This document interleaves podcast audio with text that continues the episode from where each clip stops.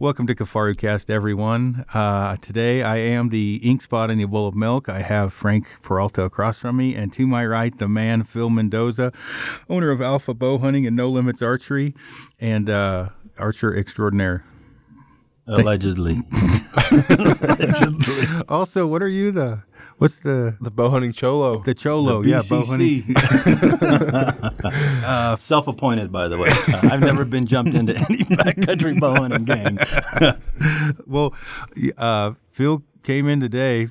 You know what? I don't even know why you came. We just, ca- I was just in the area, man. Just come to say what's up. I hadn't seen you guys in a while. He's being the friendly local cholo, and uh, He rolled up in a pimped out 4Runner. you did roll up in a you son of a bitch. Yeah, that thing looks good. That thing's sick. Yeah. He's going to get more ass than a toilet seat with that thing. Well, Sorry, I hope your wife's not listening.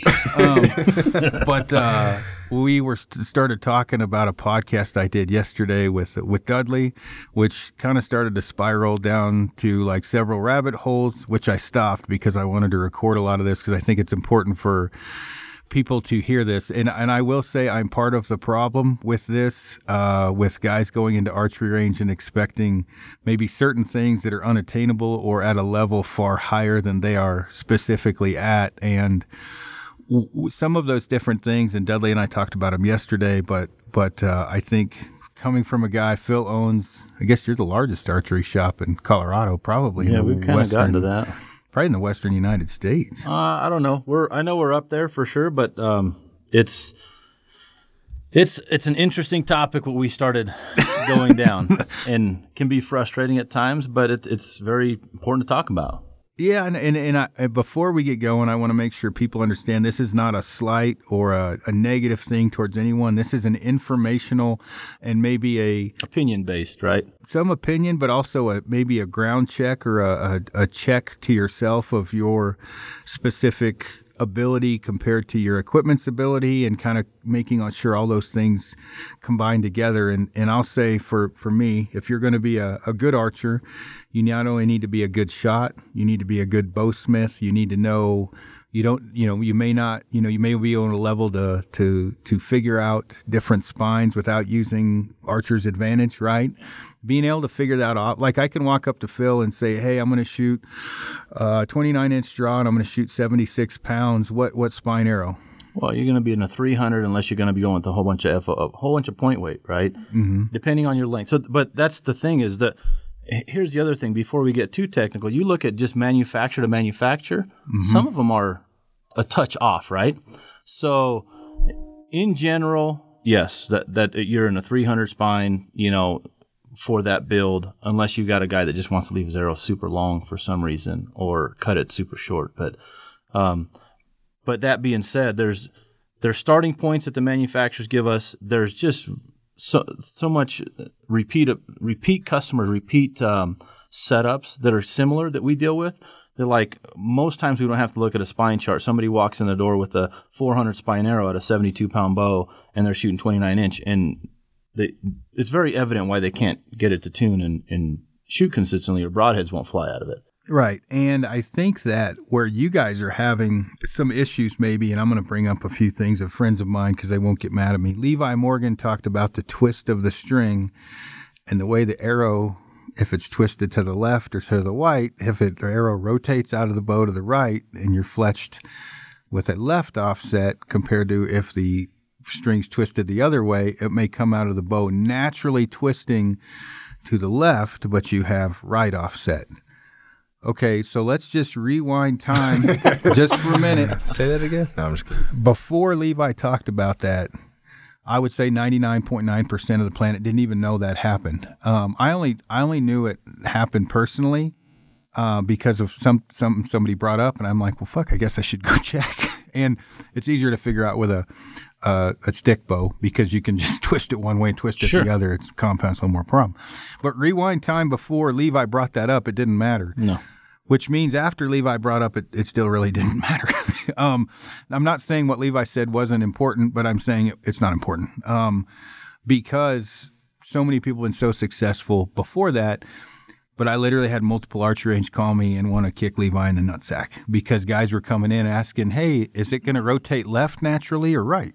And and here's the the technical side of where people want to they see someone like Levi, right? Just top performing archer in the world, nothing but respect for what he's accomplished.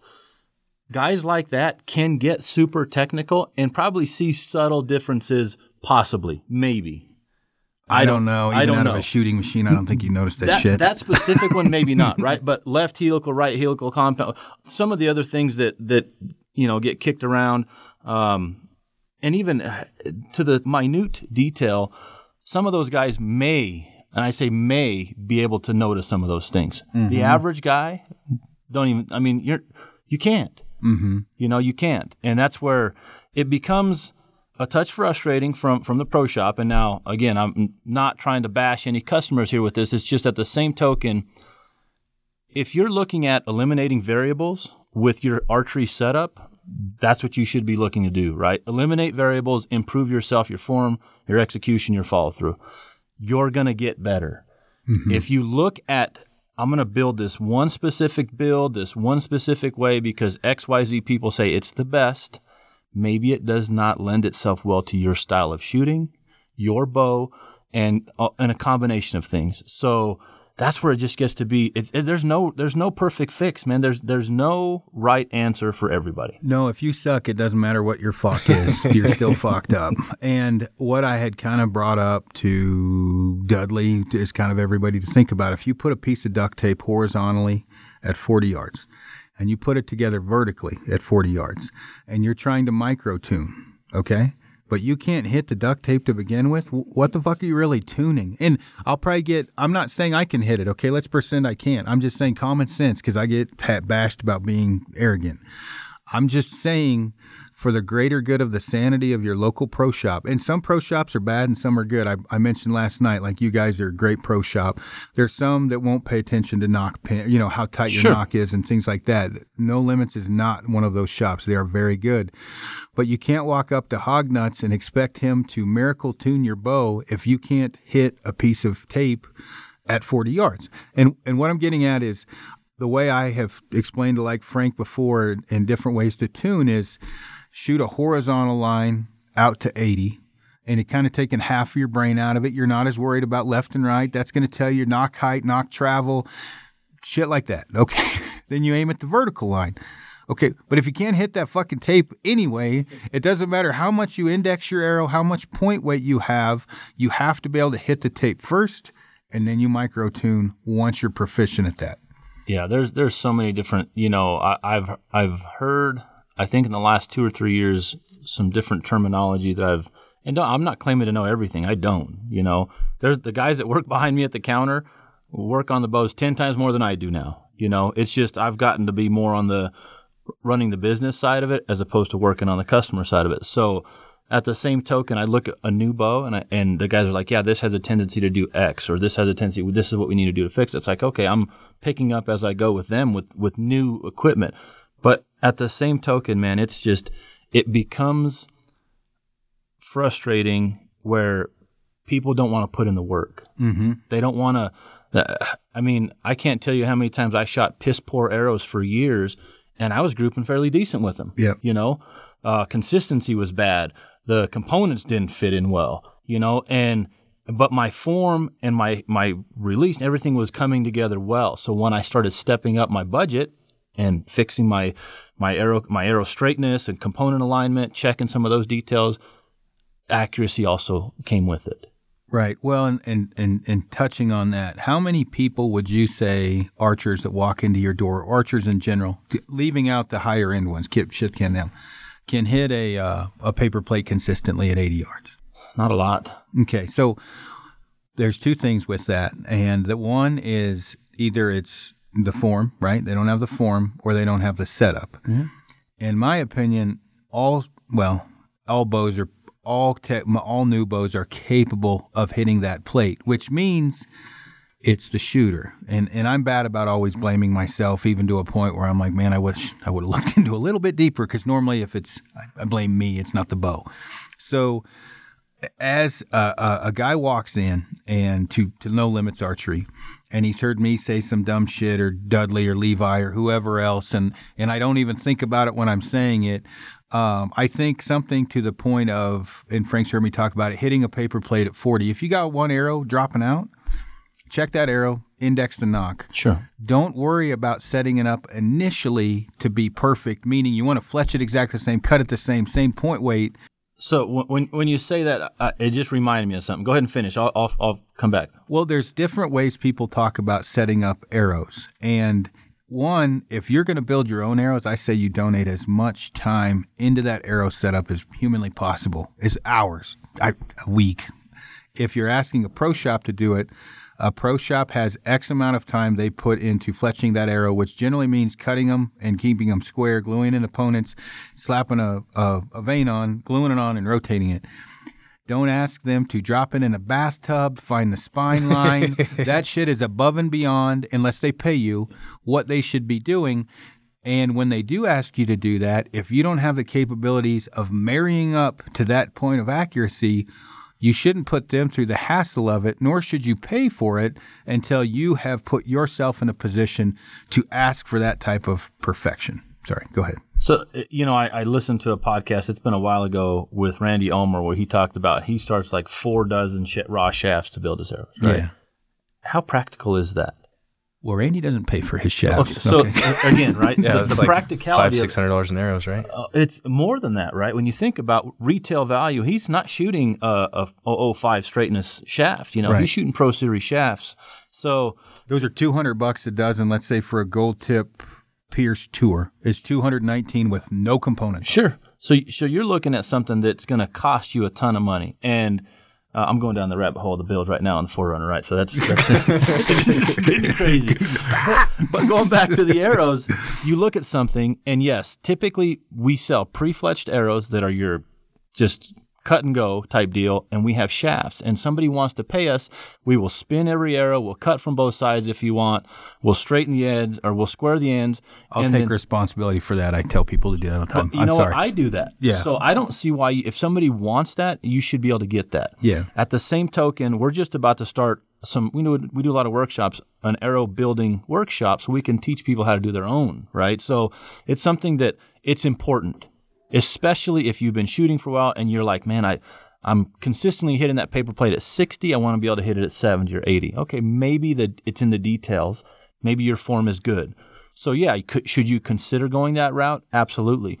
At the same token, when somebody looks at pointing blame for lack of accuracy, eight out of ten times it's probably you, right?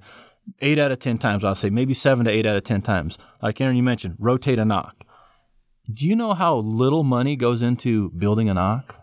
You know, Yeah, very little. I know now because we had ours built. Yeah. so you, you think about uh, can a nock be built way better? I'm sure it can. I'm, I don't know all the details of manufacturing. I've seen I know a little bit about a little bit, but you start looking at what causes the imperfections, and it's like okay, well, nocks are a big one. You know, center serving fit on a nock is is is another add to that problem, and then in in the same token, you buy a Pro Series shaft that doesn't spin for crap. But that's it's consistency, right? You- Yeah. you want that consistent build within the practicality of your pocketbook. Mm-hmm. So it just gets to be frustrating where You can't have champagne taste in a beer budget. no, that's one Yeah, that's one issue. Banquet. Well, think about well when I first met you, um, because I didn't have that much money and I didn't get free arrows. I think I shot Beman tree bark 400s or 350s, cricketer. I think they're plus with zero zero six, right? And uh, I cut them down off both ends, but I had a saw, and to help the straightness a little bit. And uh, and again, this was me, right? I couldn't ask the pro shop to do it because so I'd spin them and I'd I'd index them, and inevitably two to three hit triage, right? Like you got a guy with a bullet wound to the leg, you go down, and one's got a cut, and this guy he's hard shot, he's fucking not gonna make it. You had to throw those out, right? So those were stump arrows. But if you buy that level of, of arrow, unless you're going to put in the work yourself, you're not going to um, get that, that high level. The thing is, though, is I was at a level where I could shoot and weed out the weak, so to speak, or index them in. And but again, even those were at a discount, eighty bucks, no, sixty nine bucks a dozen. So as a $69 a dozen arrow, or let's say $89 a dozen arrow now, eh, from a scale of 1 to 10, 10 being the most proficient arrow in the world, An eighty-nine dollar a dozen arrow now puts you at what a four? Yeah, it's pretty low. Pretty a three. Just keep that in mind. I'm saying for the because I get pro shops that call me hating on me all the time for talking about cutting off both ends of the arrows. I'm sorry ahead of time if you're listening. But a human can do that. Uh, uh, each individual can go in and do that. You can't expect a pro shop to do it unless you pay for it. Well, and, and like I said, we offer that too, but it's it is an add-on. I mean, that's that, that extra expense. You want to take the time to to build a uh, the best arrow you can. We're going to do that.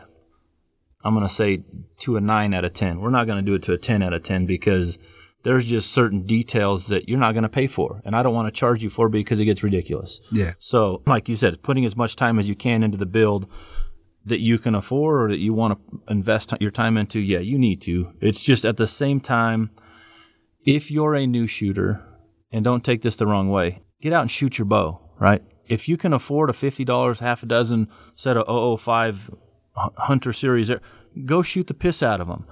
And then once you learn to hit behind your pin, and if you don't know what that means, then keep shooting. You'll figure it out, right? Yeah. but until you know until you know where the mistake came from, so again, if that pin's floating low on the dot where you're aiming at and your arrow hits low, well, technically it wasn't necessarily a miss. Your point of aim was off, but your arrow hit behind your pin, mm-hmm. right? If so, if if until you can do that proficiently and consistently, you're not going to be able to tell whether the arrow was at fault, whether you were at fault, or it was a combination of you, the bow, and the arrow, right? So to be able to, like you mentioned, working on your bow, working on your arrow, working on yourself you you need to spend time behind the bow, man. I mean, it's just that's point. That's what it comes down to. I I mean, I would say, Frank, from when we first met you to now, you've probably bumped from a three to a seven, um, as far as uh, Shooting. shooting. Yeah, but I'd say you've bumped from a three to a five as far as a bow technician. Yeah. I mean, I haven't not been shooting. that to I haven't be- been. I haven't been shooting very much, but yeah, no, I think uh, there was a point, like I was talking about before we started this, where I was over analyzing things like arrow builds, which vanes to use, um, certain equipment, and then one day Aaron was like, he probably got a little frustrated and was like, "Dude, you can't fucking shoot good enough to know the difference anyway." And I was like, "Damn, he's probably right." Like I should probably work on the fundamentals of shooting and form and, and everything else, and learning how learning some of the tuning stuff that I could do personally. And yeah, I think that that goes with just about anything. Like we were talking about earlier with someone else on a podcast, people overanalyze what gear they what gear they're going to take and what how much this weighs and this and that, and uh, they should gain the field experience before they start worrying about the the minute details of things. Well, and it's it it's it's funny. I mean, looking back and, and talking, I, uh, my son's nine now, and all he wants to do is go hunting. My oldest son, and all he wants to do is go hunting. And I remember when I my, I was eleven or twelve, and I went on my first actual four or five day hunt with my dad. We went to Walmart. He bought me a pair of boots that looked like uh like black motorcycle freaking you know uh, combat boots. I don't know what the hell they were. And we were hunting in third season Colorado got snowed on, non-insulated boot. That thing was terrible. I mean, it was the worst boot choice I could have had. And I sucked it up, man. I mean, hunted with him, did not miss a beat because I didn't know any different. And the thing now with equipment, even the bow manufacturers have gotten honestly, they've when you, when they when somebody drops a turd, everybody knows they drop a turd. It's it's not it's it's not very it's not a you know uh, they don't keep it hush hush. It's just social media, the internet. So everybody's had to step up their game for the most part within what they're making. So you're going to get good stuff now for the consistently. Can you buy the best? Sure, but at the same time, man, I tell you what, I there, there was always something I would like to. I used to like when I used to compete on the ASA circuit. I used to really like to see those guys that hadn't shot for a while, and they'd come back and they got a bow that's five, six, seven years old, and they came and whipped everybody's ass Yeah. you know. And they got the old arrows, the old label on the arrows. They got a bow that's again seven, eight years old, and they can just flat shoot a bow. And you got all these guys with all the newest bells and whistles, and it didn't make crap a difference. So because those guys were willing to put in the time, you know, money may have restricted them from buying new stuff, but at the same time, what they had, i it's it's just proof that it's you know the whole thing. It's the Indian, not the, you know, the don't know. weapon. Yeah. Well, and I, I um, the I, man, going through like whatever, uh, what's the word? The glory days. I don't know what you want to call it. Reminiscing. Reminiscing about like uh, command cams on a Hoyt back, you know what I Yeah, mean, back yeah. in the day and going through everything. Um, I would say, you know, people if they didn't, I'm not saying don't focus on gear, focus on your form, sure. focus on that. Once you get a handle on that, you're probably not going to need a, a Phil or an Aaron or a Dudley as much once you learn what you're doing, because along the way of shooting, the other stuff comes naturally. You can't have one without the other. But I think when you g- skip the shooting part and go to the tech side, you aren't going to, you can learn to shoot and tech at the same time. You're not going to learn tech and to shoot because you have to physically shoot the bow to learn that side. And it's just the nature of the beast. So I would have to say, um, you know, like uh, XX78 2312s were a big one in what, 98, 99, 2000 time frame. Um, Yeah. with the super swedges and everybody was shooting little ass Duravanes and and uh, whatever. And the 50 grain and 80 grain hot points were a big Yep. thing. Super low FOC. Um, bows weren't as fast, and you know you've kind of ev- evolved as time went on. And ACC was one of the better shafts, hyper speeds, and technology has gotten better and better. And I would say a moderate shaft of today would be at a higher level shaft of 10 to 15 years ago. And I don't think pe- you look at like a photography, a Canon 5D Mark II and III, which is technically ancient to some people, has shot some of the best photos in the history of mankind. Now there's all kinds of other stuff. That camera still takes some of the best good. photos of Yeah. now it doesn't have the megapixels and a lot of other things.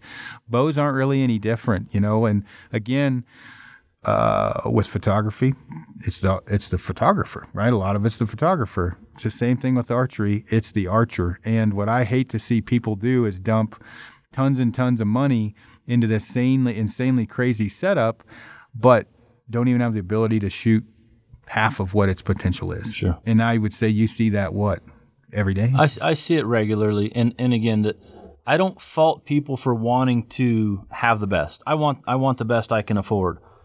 At, I just don't try to use that to mask what what what is real, right? Accept it, you know.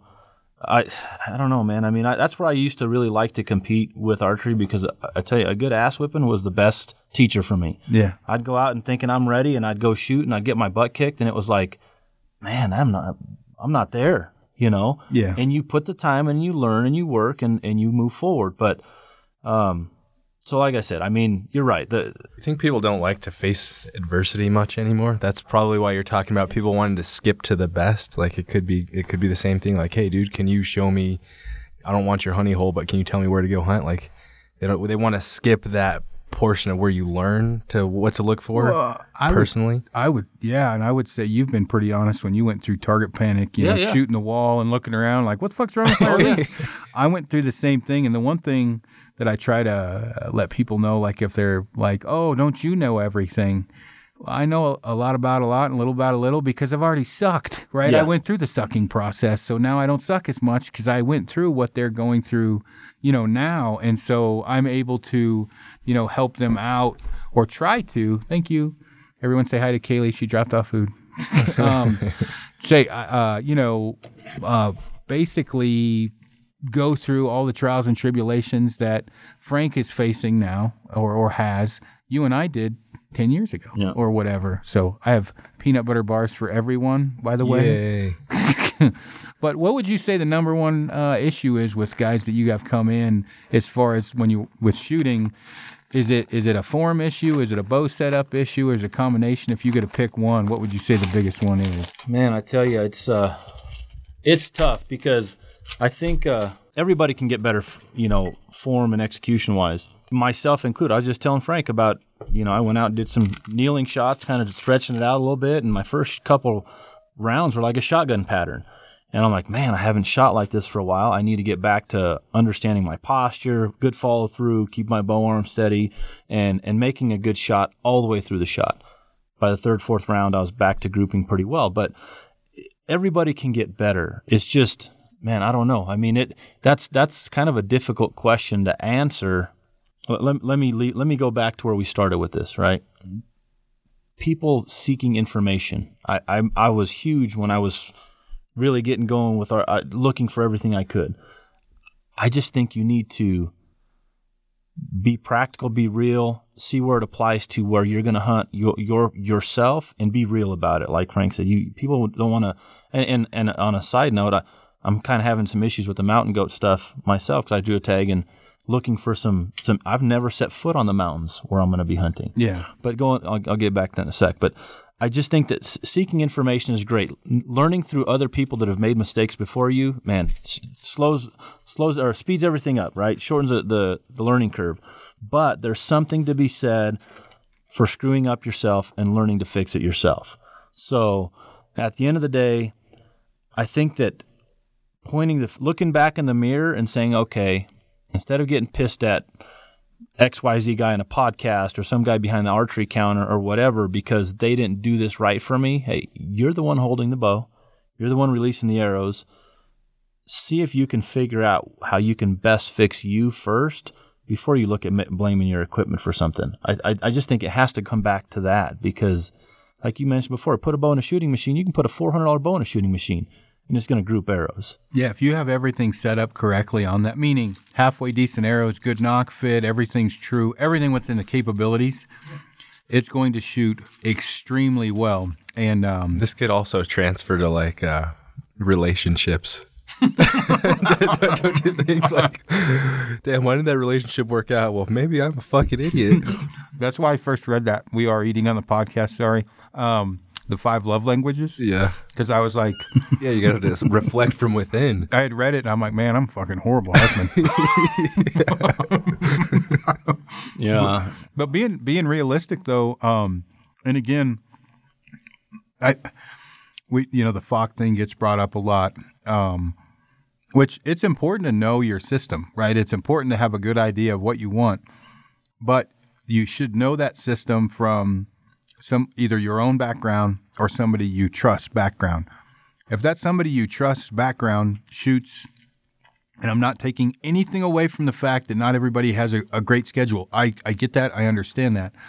But find a guy with a better schedule that shoots more that might have more to reflect from. Meaning there's a couple guys specifically I can think of that shoot an, a doe a year or two.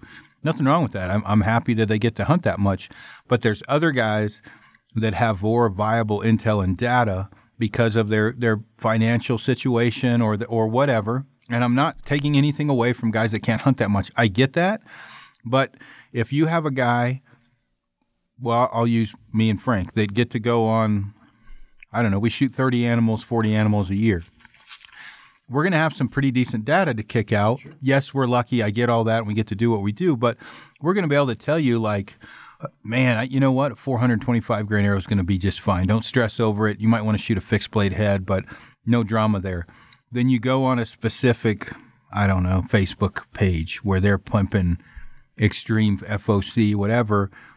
Well, it all seems to make sense if you read it, but how many of those guys put an- arrows through animals? It can't be denied. An arrow, a heavier arrow, is going to have momentum, but at what cost of your pocketbook and so on and so forth when you got to kind of take that into consideration. And I'm not picking on, I think Ashby's work was great and, and, and makes sense in some cases, but if you're hunting whitetail, it's not going to be that big of a deal. I got to tell you, when I listened to that podcast you did, I kind of tuned out immediately when I heard him say, well, we had to stop using compounds because the arrows kept blowing through. I kind of I kind of checked out at that point. I'm like, I'm just gonna keep shooting my compound, man, and hopefully blow through everything I shoot. But I agree. I respect that. And even to add to what you said, I mean, like myself, I'm a five to seven, five to eight animal a year guy. And it's, it's, I'm very, I'm usually very successful for with the tags that I get to hunt. But running two businesses, having two young kids under 10 years old, the limitations are there. And I've just chosen to spend more time at home with some of the free time. Man, I, I don't do a lot of spring bear hunting. I don't do a lot of that stuff. I'm starting to do some turkey hunting with my son. As they get older, yeah, I hope to be able to go on those 12, 15, 20 hunts a year, you know, because they'll be with me, right? So, but at the same token, I couldn't agree with you more. You guys, from a from an applica- application in the field standpoint, that's where it becomes valuable because you look at guys that hunt out east in some states, you can hunt 5, 10, 15 whitetail, whatever it is, right? Ton of animals to put down. It's a little bit more, the conditions aren't as extreme. You look at guys like yourselves that are hunting the West, you're hunting the Midwest, you're hunting, you know, into Canada, So you're hunting more extreme terrain, long shots, close shots, different species, putting that many animals on the ground. There is a huge amount of value to your experience. And I think that's a testament of why you guys on this podcast has done so well is because you're living it in the ex- extreme senses, if you will, right? Because you take a whitetail guy that shoots 15 whitetail a year, not taking anything against you, but it's not the same. It's just not the same. No, it's a more controlled environment, and not to bring up those stupid vanes that we came up with, the the, the trad vane, right? I don't know if you've seen the mm-hmm. debacle over that crisis. Broke the internet. Oh fuck! Been doing this thirty years. Don't need it. Do you backpack hunt? Cool. Do you hunt in really rainy conditions? You hunt South Alaska? No. I'm like, well, then why are you getting to vote? You know, I didn't design this for you. I designed this for guys doing this, and mm-hmm. they're not going to hit the same as feathers. That this has been done before, and it's like, well, look, I just came. I had a problem. I asked Greg to fix it. AAE. I think they fixed it. If you don't like it, don't fucking buy it. Like this was something that I just wanted to help people with, and there's a mentality for whatever reason in all communities where I tried it, it's never going to work. We did it 10 years ago, you're stupid. And it's like, guys, look, this is just an option for people in more extreme conditions. If I hunted in a tree stand, I wouldn't give a shit if I hunted feathers or vanes. I mean, it can rain in a tree stand, but I mean, I get to dry out my stuff every night. But like I said, I'd kill three men and a small baby to put vanes on my arrows when I was on that grizzly hunt. It snowed every day, rained every day. Well, when we were in Alabama, it rained.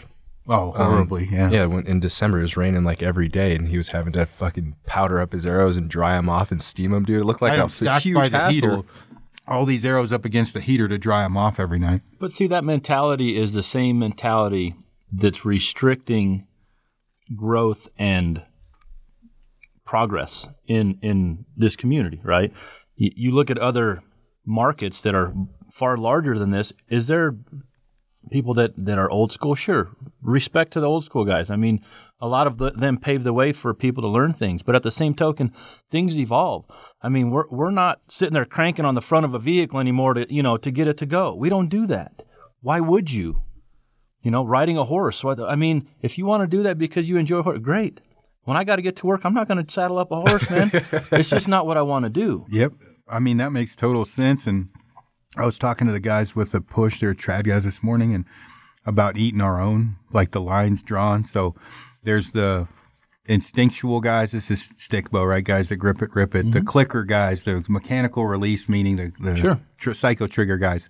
Okay, that's uh, Democrat and Republic right there, right? And then there's the anyway. There's a bunch of different lines. Now it's who's a good coach, right? There's a there's a big debacle over who's a great coach and who's not, and it's like.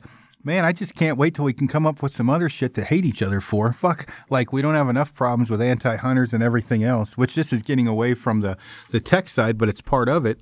Um, Has anybody ever put a D loop on a recurve and Yeah. shot it with a release? I'm sure. Yeah, Yeah, I, I've had guys that, that asked fucking- us to do that. Would that break the internet as well? I'm sure Oh, I'm people sure would it lose would. their minds. Some, I'm gonna. I tell you what. Yeah, I'm sure it would. I mean, some of these things is what what some of that um stuff they were talking about was with the coaches was um, something got started on a uh, on a on a poster. I don't. I wasn't involved in it, but it was um, a guy was hunched over, and I shoot hunched over, and. uh in a in an Aaron Snyder Tom Clum disciple, it's like, well, Aaron does it, and Tom said it's doable, and holy shit and immediately you got to stand upright you got to do this you got, and whatever. And, and if a guy asked me i'd say hey man i don't have the greatest form. I can shoot just about as good as you can shoot you know within reason but i, I do have some fucked up form. So don't don't really pay attention to me. You couldn't god forbid you did it amicably and just talked it out. I wasn't even on it right? Just shit started to go they had to delete it right where if somebody asked me, I'd just say, yeah, man, I kind of hunch over goofy and I, I got some goofy form, but I keep good tension and I've got other stuff that goes on that kind of evens it out. Oh, fuck no. Can't do that, right? Everybody sucks, right? This guy sucks or whatever. And then I'm thinking, well, all right, you know, call me arrogant. How many people have been able to do what I've been doing with a stick bow? A lot of that's because of Tom Clum, right? And a lot of it's because of the support, guys like you behind me and everything else. I've been able to do and I've been able to do okay, because of guys helping me out and what I'm doing. You can't. Would it be better to stand upright? Of course, right? Would it be able to start out with a hinge? Of course, maybe it would be. But you know what? Not everybody's the same. And I mean, trying to talk it out and reason, it's just impossible. Everybody starts going crazy. And I mean, as far as on the tech side, you can't walk into a pro shop and say I have to have 18% FOC to be successful because there's going to be a guy like Phil behind the counter that's been successful with 100 grains up front and looking at you like, what the fuck are you talking I don't think about? I've ever shot 18% FOC. oh, you got to work at it to get there. Yeah. I don't You- think have you ever ever. calculated it? I've never calculated. It. I've started recently because of all the talk, and I can tell you, I've I've run some compound setups. One, you're gonna be lobbing logs when you get up there, and I mean everybody can say what they want until you've truly lobbed logs on a western hunt. I mean, lobbing logs, I'm talking 230. like, that's not good. And I would say, what's your arrow now? 480, 500? Uh, if I go with the 100 grain tip on, on it this year, it's going to be 475. If I go to 125, it's going to be 500. It just depends. I haven't decided what broadhead I'm going to hunt with yet. So 475 to 500. And with technology, with bows, I would say any animal in North America is going to have some problems. The only thing you might switch on a on a, a moose to a, Sure. a fixed blade from a mechanical, but that arrow will do the job. Now, can a guy that is on a social media page profess his faith in extreme FOC? Of course he can. It's, it's the world. Can that guy show up to Phil's shop and outshoot Phil and to show everybody that that extreme FOC setup is better? Probably not very many. It's possible, sure, right? yeah. It's there. But the bottom line is if that extreme FOC works for that guy, rub some funk on it. run with it, Yeah. man. But it's going to be hard to say a 13% FOC arrow doesn't work because it's been working for everyone or less for a long time. Now, this is where guys need to understand where I want to make sure I'm very clear. I'm not saying um, FOC doesn't help buck the wind or higher FOC. It's going to. But what I am saying is it takes such a Jedi master in tuning to reach higher numbers of FOC specifically with a compound. It's going to be hard to walk into a pro shop and say, hey, donate your life to my setup today because I don't know what I'm doing, but this is what I want. Because that can take, to get an e- extreme FOC setup, or, well, it's impossible to hit extreme on a compound, a high FOC setup on a compound you're looking at probably two and a half hours, I would say, to get that thing pretty well dialed in. May, maybe two. The, the the problem is this, man. I mean, you look at again the the I'm a 28 and a half to 29 inch draw length guy. You know, you're 29 inch setups that we know very well. You look at somebody wanting to come in the door and they say, "Hey, I have this shaft already, and I want 18% FOC." It's like, look, man. By the time you add 200 grains to the front of that arrow, it's too weak. Yeah. So, and that's the thing that people don't understand is when you look at a spine chart, you need to be adjusting it by the weight that you're adding to the front of that arrow to adjust for that flex. Now, there's charts that get you starting points, but the way that that bow, that arrow reacts through your bow specifically is not, it's not black and white. Well, and that's what, to make sure I'm not taken out of context, I'm not saying it's that hard to tune a, a high FOC arrow. What is going to take a while is Phil's going to, excuse me, Phil or Hognuts or Bo or whoever's working over there, you're going to have to sit down and you're going to have to say, okay, here's the GPI for this specific spine. Okay, that's what you're going to need to put this amount of point weight on it. Now, roughly mathematical calculations, you're going to be shooting 248, and they're going to be like, what?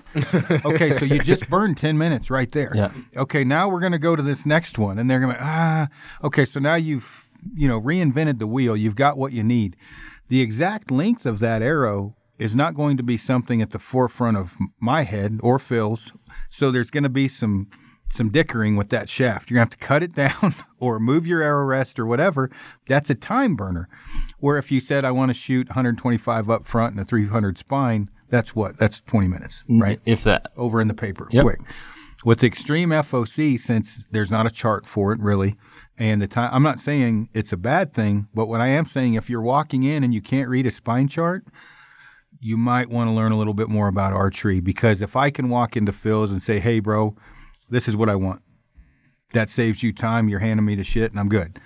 When you walk in and say, "This is what I think I want," that is an epic time suck, and you're probably learning that from some dumb shit like me or somebody else, and it takes time. Well, and it's just again in context, you're so far on one end of the spectrum. Guys like Dudley and Gillingham are on so far one end of the, I mean, 32 inch, 33 inch draw length guys, right? You're shooting 85, 90 pounds when you were shooting compound. That's that's so extreme, and that's where.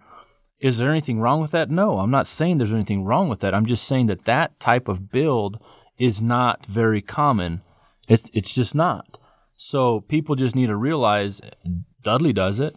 Okay, that's great that D- Dudley can get away with probably wearing pink shoes when he goes out hunting. I don't know. I mean, it's just he's he's such a same thing with Gillingham and McCarthy. Those guys are you're on you're talking about the elite, the extreme, the the the upper 1% and you're wanting to mimic them and that's great because they're do, they're getting it done. However, if you're a 26 inch draw length guy, 27 inch draw length guy, don't look at Dudley's setup from the standpoint of trying to mi- mirror it. Look at it to see what's valuable from it. He's just eliminated uh, inconsistencies. He's got good tolerances. He's picked a good shaft, and then see how it applies to you. Don't want to mirror it. You know what I mean? Is that what I am I saying? Yeah, right? well, I would say you could you could not mirror it. You could emulate from it. Meaning, if you're a 26 inch draw, he's 32. He's at 520. You're going to have to start doing some major mathematical deductions. You can still shoot the same percentage of FOC up front, but your final setup will probably be closer to 410 Right. or whatever, Sure. 410 grains. As we're talking about this, it it it again it boils down to learning this stuff and being accountable for your own ability and and things like that. I'm not saying you know there's there's good pro shops and bad ones, but um, I would have. Well, I had a guy from I won't say what bow company, but a guy from you know it's the same thing for bow manufacturers when you go to the extreme. When they built an 80 plus pound bow, I'd have guys message me, "I built your bow today, dickhead." They don't want to mess with that, right? They don't want to mess with tuning and, and prepping an 85 pound bow. It's a pain in the butt, and it's no different when you talk about the you know the extreme of, of anything. And you, again, when Gillingham was going off on the podcast about the Gillingham's got a 33 inch draw, right? He pretty much do whatever he wants. He it's impossible for him to shoot extreme front of center. He can't. His arrow's too long. But you take a guy that's standard, which I'd say F- Frank's price standard, are you 28? About 28 and a quarter ish. 28 inch draw, and you're 70 to 75 pounds. Yeah. Um, I would say Frank's going to get a 350 or a 300 spine to shoot, and he's going to be anywhere between on the far end, high 290s to the low end in the 260s, depending upon the Yep. setup. It's Phil's only job or his guys to say what speed do you want to shoot for most people that walk in the door, and they're going to say I'd like to be around 280. Your voting rights are fucking gone after that because if you want to hit 280, there's only when there's only so many Yeah. pieces to the puzzle. You you don't, you don't have that much choices after that. But even that piece of information a lot of times is unknown to, to customers. They'll walk in the door, you'll say, Hey, well, how fast are you shooting now with your arrows? Yeah. I don't know. You Yeah. know? So then you walk over the chrono, you shoot an arrow or two through there, and you're like, okay, here's where you're at. You want to go to that specific arrow shaft and that build. This is what it's going to do to you. And that's when that, that light bulb turns on. They're like, wow, that I didn't know that. I don't want to do that anymore. Yeah. Right. So it, again, it's there's great information out there, but you just need to see how it applies to you and, and what's going to work for you. And I hate that saying, what works for you. I, I really hate that because it's it's I, I think it's kind of like a lazy statement to some respects. See if it's going to work within your your specific bow, your style of hunting, with what you're looking to kill, and terrain, and everything else. Right? See where it fits in. If those characteristics lend itself well, you don't want to shoot a skinny shaft uh, arrow if you're shooting at big game. I, I just just to, to sacrifice that to get a bunch of FOC. I mean, that's there's there's trade offs, and I, I think there's good trade offs and bad trade offs. Well, and and when you talk about the different um, the different arrows, and like um, I'm not that familiar. The Dirty North guys got some new ones coming out. Yeah, I haven't seen them myself either, but I, I haven't seen them. They've got arrows. We've got arrows. Easton makes a great arrow. Gold Tips great makes a great arrow. And when you look at those different arrows, I say they make great arrows. They're at a price, right? You, Yep. you, you. I think most guys at their ability can probably get away with a point zero zero three. Sure. no problem, especially at shorter draws because you're cutting off a lot of the arrow.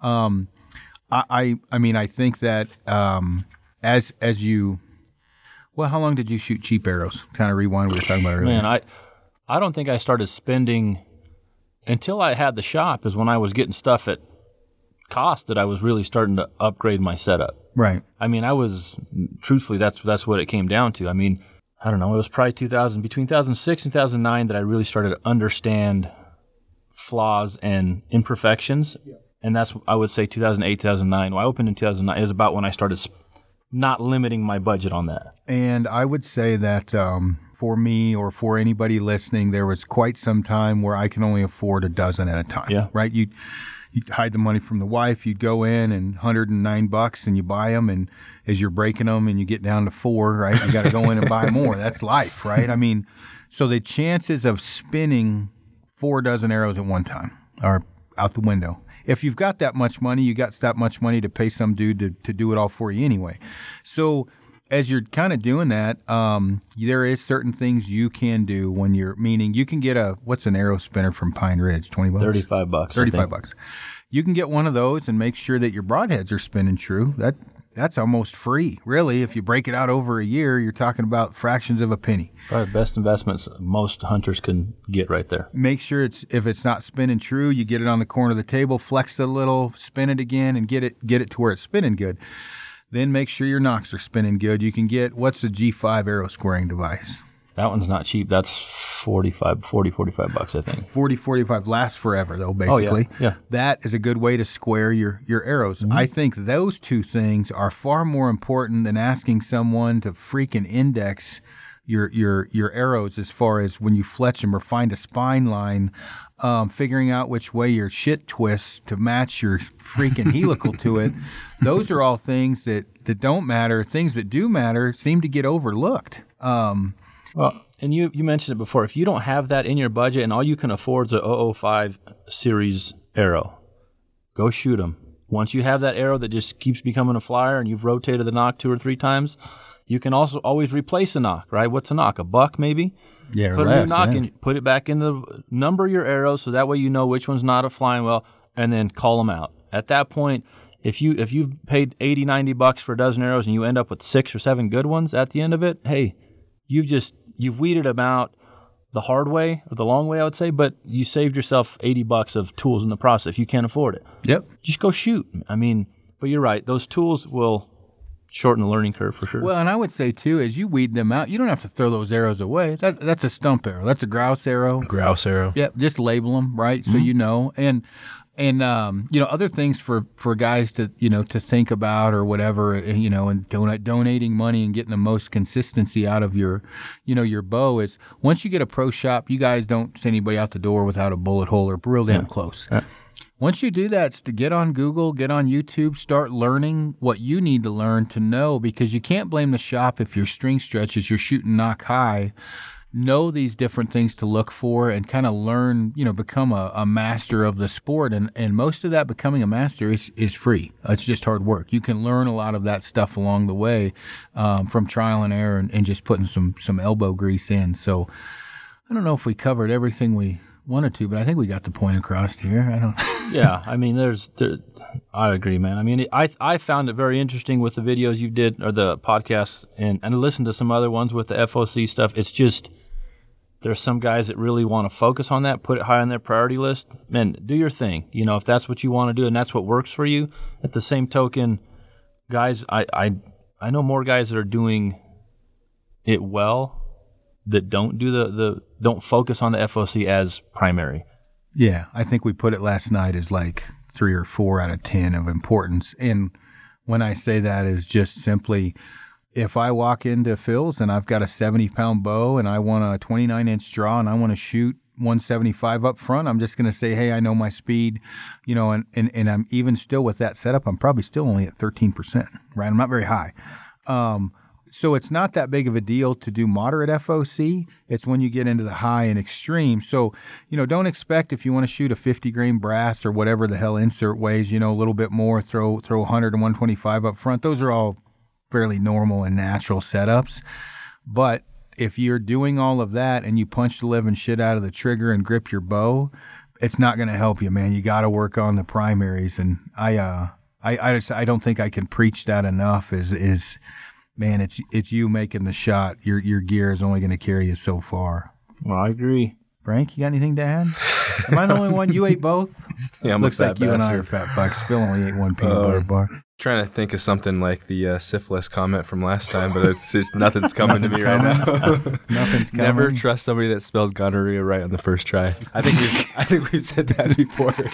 Uh, the the cholo doesn't drink kombucha. You don't like it, huh? No, I do now and then, but I just had lunch before. I haven't had one actually, in a while. so- I've got a a Pua brewing. I was gonna say, yeah, yeah. I uh, I will say, uh, you got to look at uh, the video that Dudley just posted. It's pretty freaking funny. It? Uh, it's a rocket like shooting out a rocket launcher and landing like 20 feet in front of them. It says FOC people Oh, I'll have to look stirring shit up. oh Lord! But again, people, common sense setups, using common sense, learn how to shoot a bow. Those, in my opinion, are the most important things. Don't don't focus on one thing or another. Focus on everything, and you'll be a hell of a lot better off in the long run. That's all you guys man. got. Fuck Frank.